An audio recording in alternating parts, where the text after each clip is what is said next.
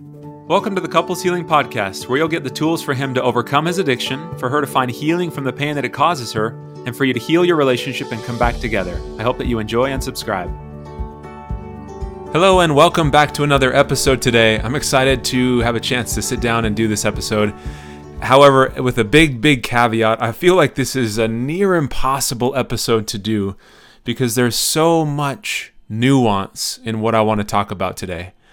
Yet, I know that it's not going to meet everybody's needs because of how different everybody's situations are. I feel like this is such an important episode to do, though, or at least attempt to do, because I've just seen this multiple times recently and I've seen how big of a stumbling block it is for individual healing and also relationship healing. And so again, I just kind of want to sh- uh, share just out right out the gate. I know that there's going to be so many unanswered questions because this topic is really I think controversial for a lot of people. And there's so many uh, layers to this and so much nuance in all of this that it's impossible for me to answer and speak to every situation, answer many of the questions that you might have as you listen. However, I do want to do my very best to provide at least uh, another way of maybe considering your situation in your relationship with your spouse. Uh, again, I, I wish I could. It's it's a whole lot easier for me to do this one on one because then I can address specific concerns when I'm working with people. And I had a session with somebody. Uh, you know, I've had multiple sessions with lots of people about this topic, but somebody recently we spent an hour, an hour and a half talking through all of this stuff, and so there's just a lot to it. But the reason why I wanted to share this with you all today is because the understanding. I, I can't tell you how many times I've heard a wife say, "If you loved me." If you really did love me, then you wouldn't have done this. Or if you really did care about me, if I really did matter to you, then you wouldn't have done this. You wouldn't have lied to me. You would have just been straightforward and upfront if you were struggling with this. Some variation of that theme. If you wouldn't have loved, if you would have loved me, you wouldn't have done this. And in the same breath, I can't tell you how many times I've met with husbands individually who are pouring their heart out and sometimes in tears telling me how much they absolutely love their wife and how no matter what they say, that just falls on deaf ears. And so I'm, as I'm meeting with these guys individually and they tell me how much that their wife means to them, their wife, of course, has such a difficult time taking that in because the action of watching pornography does not demonstrate love. And so I totally understand where she's coming from when she says, well, if you did, then you wouldn't have done that because that's not love. So, how do we make sense of this? And what do we do and how do we navigate this particular aspect or you know aspect of the relationship because again like I said this is such an important piece and I've found that when when people can have an uh, an understanding about what was driving this and really what the cause of this was. Because if it's if if a woman believes that her husband is watching pornography because he doesn't care if that's actually not true then we 100% need to know that. And we need to understand what is true then. If the reality is that he was watching pornography because he really didn't care we need to know that too. However as I've reflected on literally hundreds of couples that I've worked with, I don't think that I've actually ever worked with somebody where that has actually been the case. Anybody who I've worked with comes in and tells me how much a husband will come in and tell me how much they care about their wife. And then that's again, it makes perfect sense why she has a hard time believing that because this action doesn't demonstrate that. And whenever a wife does find out about her husband's struggle with pornography, and whether you're married or not, it's the same idea. I'm just like for shorthand, I'm saying husband and wife. Whenever she finds out about it, it completely shatters what she understood the relationship to be. And it redefines everything in her mind. So she has a really, really difficult time grappling with all this.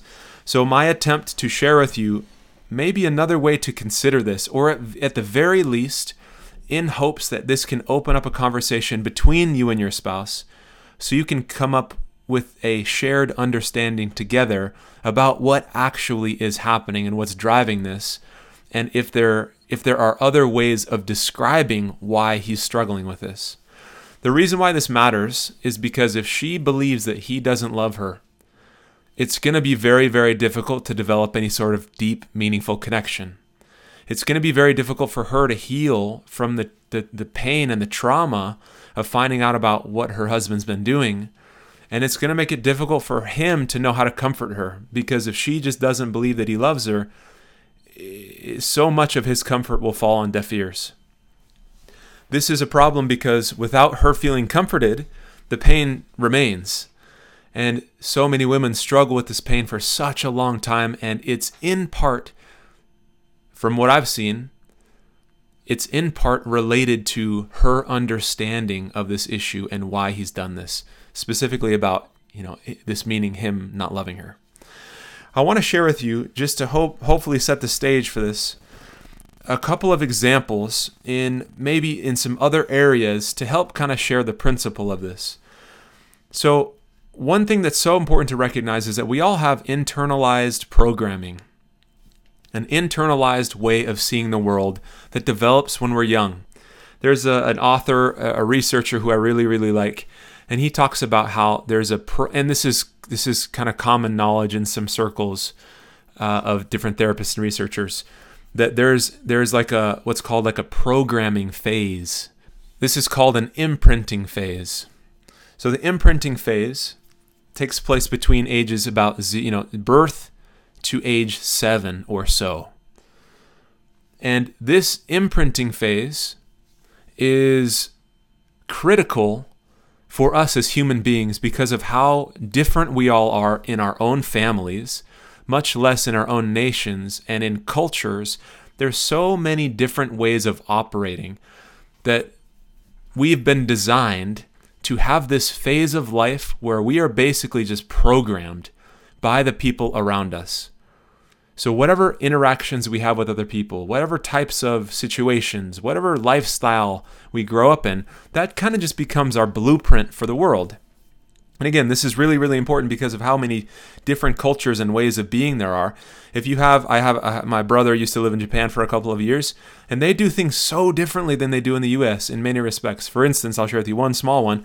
Looking in the eyes, right? If a child looks into an elder's eyes, it's perceived as disrespect. And so if you have an American 10 year old kid going over to Japan and living as an American does, there will be people that will be offended by his way of doing things. Now, the reason why this is so beneficial to have an imprinting phase is because we're trained and conditioned and cultured and programmed to behave and think and be a certain way. Our values are programmed into us by all of what's what we are exposed to when we're young. Again you can you can reflect on this.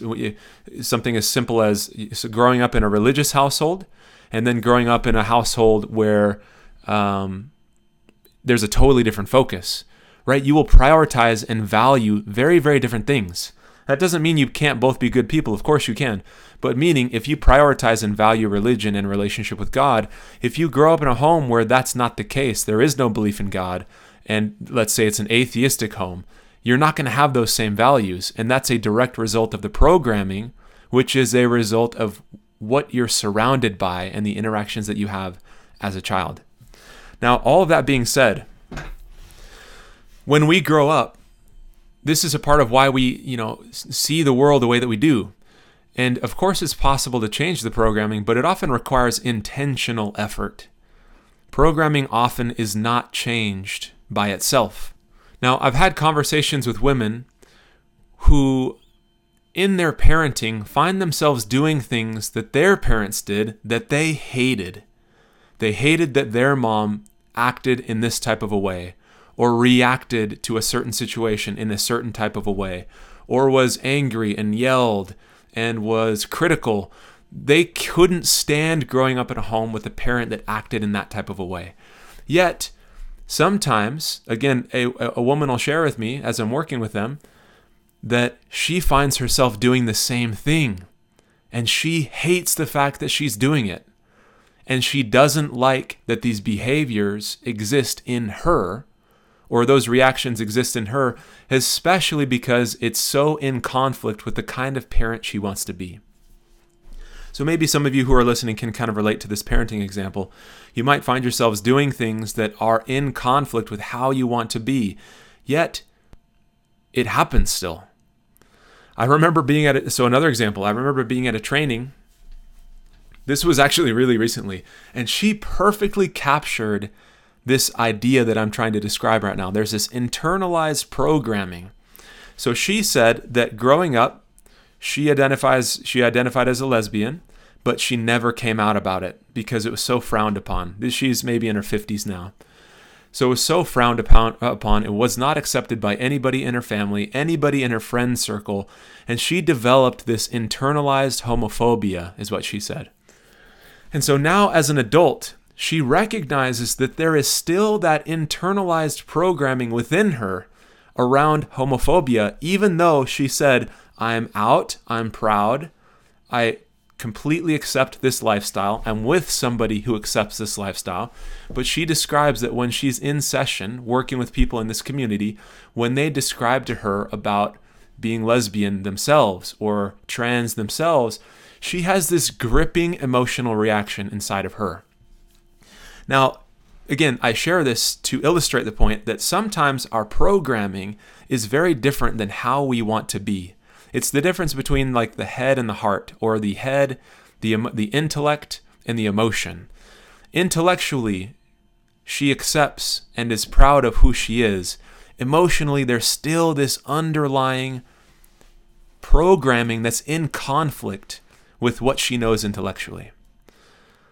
So, again, I share with you these couple of examples to set the stage for this is so often what happens when men struggle with pornography there's this internalized programming when they're young. And by the way, the cutoff isn't seven. It's not like a light switch. It's a gradual kind of it's a gradual process. And we're still we're we're always influenced by the content that we consume, by the people that we're around. Like the the programming phase doesn't end per se, as much as when we're from zero to seven, it's just directly downloaded into us when we get older and older, we can, of course, start to evaluate things and, and modify how we act. But this, again, when people are exposed to pornography at early, early ages, early adolescence, they're still being programmed. So, the reason I want why I wanted to share this with you is because, again, I've worked with so many men who grow up in homes where, let's say, pornography is not okay. And it's, it, there, there either is no conversation about it, but there's just a lot of kind of nonverbal non acceptance, or if somebody grows up in a religious household, there's discussion around how this is a huge sin and this is not okay and don't do it. So that when the little, you know, adolescent finds himself doing it and he's curious about it and his body's responding to it, now there's this conflict inside of him of I shouldn't be doing this, yet there's a part of me that feels good. There's a part of me that likes this and I'm drawn to this. And so when they grow up, there's this conflict in their programming where they're doing something that they know they shouldn't be doing, which causes them internal shame and guilt and fear. And then, if you layer on top of that, growing up in an atmosphere where you can't then talk about it because you're going to be shamed, you're going to be in trouble, there is no safe place to process how you feel. You can't sort through the, the, the, the different emotions and experiences that you're having with this particular topic then it just becomes this confusing, overwhelming, scary thing. And so they grow up in a home or grow up in a way that there are so many conflicts now in their programming. And they then learn, if they don't have another way to cope, if they learn that pornography is an outlet and it's an escape for pain, that becomes a part of their programming as well. And so, whenever they feel stress or overwhelm, the pull for pornography comes to the surface because the brain will do, the brain ultimately is looking for a way for survival. And how do we survive? We get out of pain. So it's a very simple, you know, it's a very simple, uh, it's the brain is driven by two very simple things towards pleasure, away from pain. The brain doesn't make us happy. The brain is designed for survival. It's our job to make us happy. However, if we have programming and conditioning that leads us to watch pornography when we're in pain, those links just get reconditioned over and over and over again, all the way through the teen years, all the way through the 20s, all the way through the 30s, and beyond if you're struggling even older than that. And many people are. So, the idea of this programming being in charge of these internal reactions and responses that influence then our behavior is very, very relevant and crucial to understand. I know I've been taking some time to explain this, but it's so, so important to recognize the programming influences how we are as people. Even though there's conflicts in how we want to be with the programming that we develop and grow up with. All of this being said, when I share this concept with guys that I work with, it resonates very much with them because they tell me, I hate the fact that I do this. I want nothing more than to be away from this, and I hate myself that I can't seem to stop. Yet when I get triggered, I'm pulled back into the same old pattern. I try my very best to resist, and then I find myself slipping up, and then I don't want to talk to my wife because I know it's going to hurt her. And so it becomes more of a secret. And then if you bring in the relationship dynamic, she then finds out about it, of course, feels devastated. And then the cycle continues. She gets upset there's so much pain and trauma she goes through. She can't trust him. He recommits, okay, I'll do better. And when men, again, so many men that I work with, when they recommit, they mean it with their whole heart. I don't, I won't do this anymore. I want this out of my life.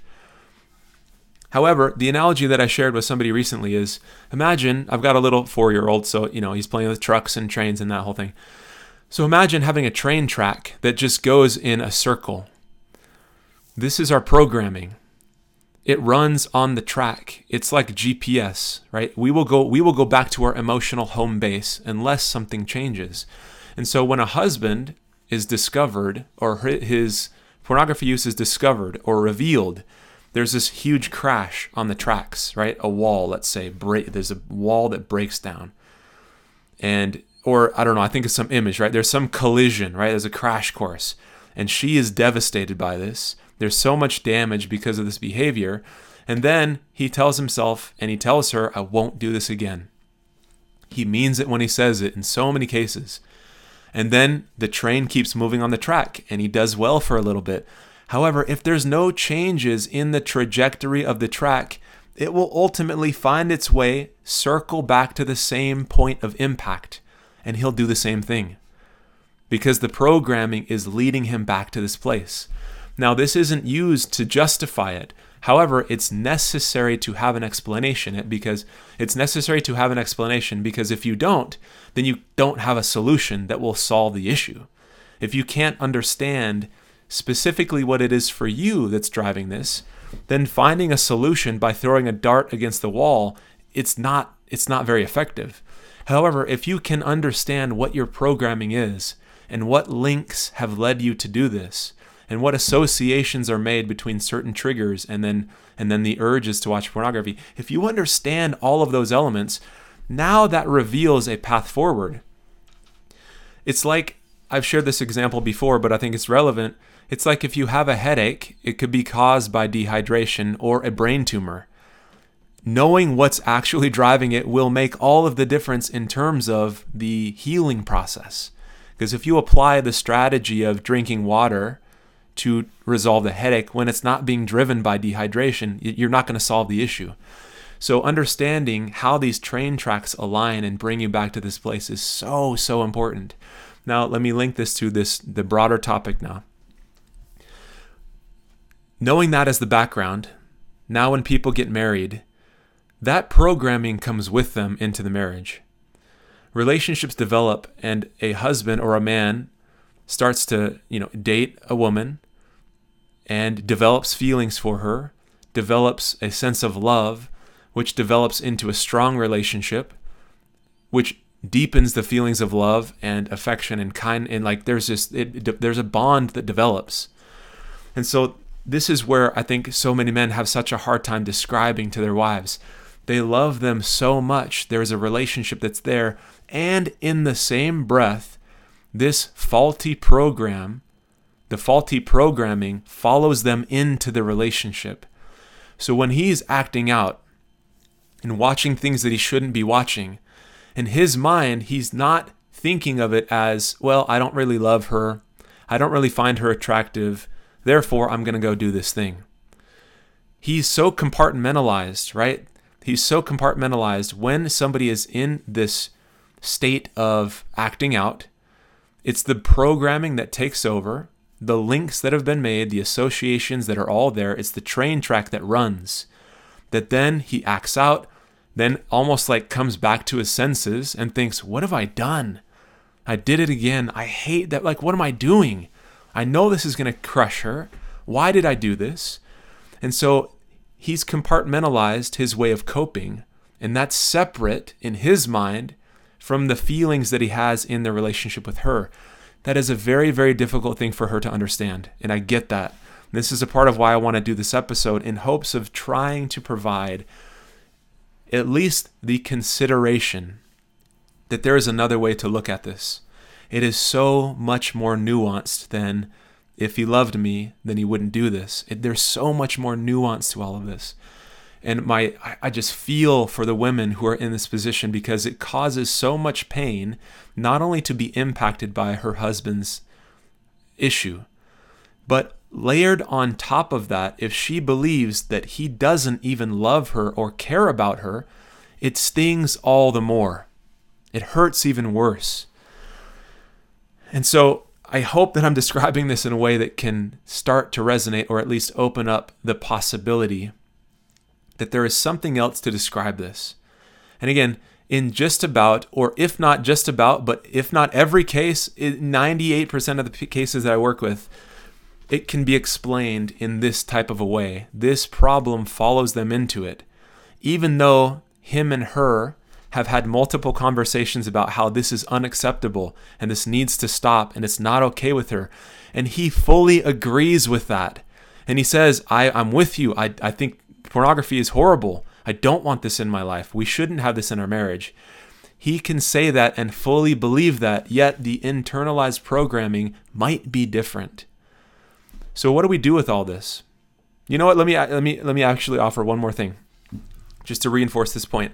I remember uh, I remember having a session. This was a long, long time ago, but this has stuck with me for years. Had a session who with a, a, a heart surgeon, and he would describe to me that he was in so much emotional pain because of his relationship and he did not know how to repair it. There was so much breakdown between them two. There was so much just disconnection that it hurt him on a deep level that he would find himself coping by eating. He would overeat, and the thing that he, he would eat was donuts. So he would tell me it'd be 2 a.m. He'd be so upset about the fight that he and his wife had earlier that day, and he'd be eating like four or five donuts. And he would explain to me in the moment he's sitting there eating the donuts, he tells me, I know exactly what this is doing to my heart. I'm a heart surgeon. Yet, this is how I'm just, I'm coping in this way. It's so difficult for me to stop. And in those moments, it's like I don't even care, right? Because the programming is such that I'm in, if I'm in pain, then you do this behavior. Again, it doesn't make it good, it doesn't make it right, but it just demonstrates how in our head we can know that certain things do and don't work. But our programming is such that it has such an influence on our behavior.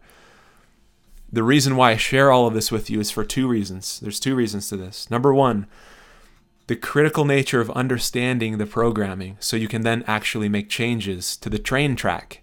Going back to that analogy, if you can understand how certain things line up and why this triggers this and this underlying issue influences me to do this, now you have a blueprint that you can then start to update. You can change your programming. It just requires intentional action. You have to do it deliberately. It doesn't just happen on its own. So once you understand the current structure of it, now you can start to intervene. So that's reason number one. I want to share all of this with you. Reason number two, I hope so much that the women who are listening to this can start to consider the possibility that there could be another way to interpret or understand this issue. Because when it opens up, because when you can understand it from a different angle, especially if that other angle is true, right? If it is true that he loves his wife, if it is true that he's not acting out because he doesn't love her, we must know that. Because it then opens up a space to have a different conversation, to work towards healing, because there's a path that opens up, right? It, it allows a space for his comfort for his love and support to start to be with her and provide reassurance, which is how you start to create connection and safety and healing. And so, as I've worked with women who find themselves in this to- in the same situation, I feel for them and I empathize with them. And truthfully, at, at least in the very beginning, I would believe and feel the same thing. It's it's almost like how could you not? How could you not believe that? How could you not believe some variation of maybe he doesn't really care about me? Because if you've had multiple conversations, if you've had tears and fights and arguments about this, and you've tried so much to help him see this is not okay, and then he keeps doing it, it's very easy to walk away from that thinking, I must not matter. So, my hope is that as you consider these thoughts today, that if nothing else, it can prompt you to consider another option. And number two, my encouragement, my hope is that you can start to have conversations in your relationship with your partner together to come up with, or rather, clarify and develop a shared understanding of what's driving this so that then you can move forward together in a different way. And it opens up a path for him to get the help that he needs to completely eradicate this issue. Because the programming, again, is not an excuse there's responsibility and accountability that must be taken, right? He didn't cause his own programming. However, he is responsible for changing, updating that if there are pieces in it that need attention. That's his responsibility. She can't do that for him. So he can take ownership and responsibility for taking steps to understand and alter the programming moving forward so that there is a different set of there's a different set of, I guess, to use the same word, programming or blueprint that runs, that influences his behavior to more fully align with how he wants to be. The last thing that I'll say with that is going back to the doctor example, right? When he's eating donuts, the answer isn't more knowledge about why donuts are bad. That's not the reason why he's that's not the reason why he's eating donuts. It's not because he doesn't know better. The answer is to help him solve his emotional problem, his emotional pain in a different way. It's helping him create new programming about around what you do when you're in pain. It's maybe giving him new tools, new ways of processing the pain. It's helping him develop greater awareness about really what the root cause of that is, and maybe other elements that contribute to the pain, whether it's shame, negative beliefs about himself, uh, you know, finding ways to communicate more effectively in his relationship. There's so many other tools that open up when you understand what the problem actually is and what's driving this, which then helps people individually and in their relationships move forward in a very different way, ultimately leaving this problem behind them, which is my goal and I, my hope as as you are listening to the podcast. So again, as you're listening to this, I know that there's probably a thousand questions that you have and well this part doesn't make sense. Or you know i hear you saying this but what about this? I wish that i could answer every single one of these nuances or rather have a conversation with you about them. Because i've found that when we can pinpoint what the questions are and have conversations about that it does create some ways to reconcile all of these nuances so that it can feel like there's some peace there. So again please I, I, I'm, I'm very aware that this spot this podcast is going to fall short because it's not answering all of the objections and questions in ways that things just simply don't make sense. However, my hope is that it can at least get a conversation started and open up the possibility of considering what if there's another way to understand this. So my hope is that this week you can start to have those talks in your relationship and see how they unfold. And if you need some help, that's normal. I, I think it's it's it's so helpful to have a place to process with somebody who can help navigate this with you. But at, at the very least, it's just starting to have these talks to see if you can make any headway with this and develop some kind of a shared understanding so you can move forward together in a different way. Okay, I hope that was helpful. And for any of the men who are listening, I want to invite you to join if you're looking for some extra support and tools and help implementing these uh, tools and strategies so you can fully overcome pornography so that it doesn't have to follow you around anymore. Go ahead and go to uh, www.facebook.com slash groups slash tools to quit. And the link is going to be here in the uh, show notes as well. So I look forward to watching you guys make progress and really overcome this addiction, get this problem out of your life, restore your relationship so you can actually move forward and leave all of this behind you in a way that there's actually closure.